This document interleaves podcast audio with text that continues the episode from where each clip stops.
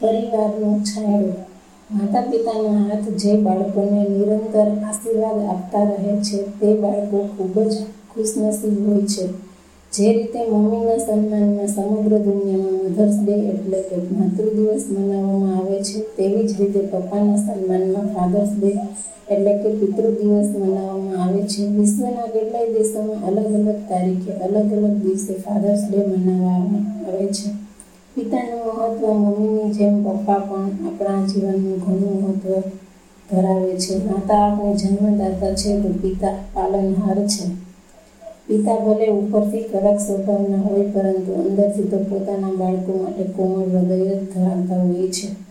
પિતા આપણું ભવિષ્ય નિખારવા માટે પોતાના સપનાઓને પણ ભૂલી જાય છે અને બાળકના ઉજળા ભવિષ્ય માટે શક્ય એવા તમામ પ્રયત્નો કરવા માટે તૈયાર હોય છે. પિતાનું મહત્વ દર્શાવવામાં શબ્દો પણ ખૂટી પડે છે. ફાધર્સ ડેનો ઇતિહાસ ફાધર્સ ડે મનાવવાની શરૂઆત અમેરિકામાં થઈ હતી.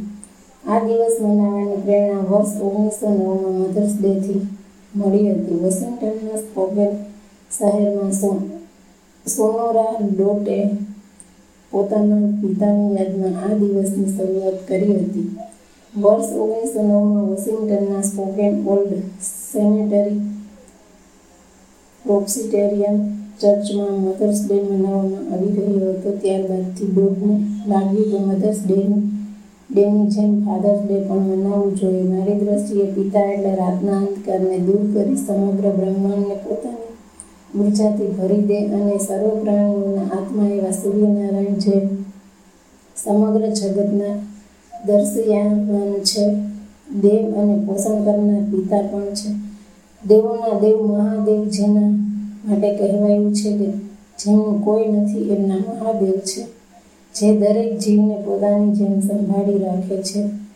જેના રાજમાં કોઈ જીવ અનાથ નથી. મહાત્મા ગાંધીજી કે જે સમગ્ર ભારતના રાષ્ટ્રપિતા છે, જેને પોતાની સાદગીથી દુનિયામાં મહાત્માનો ડંકો વગાડ્યો છે.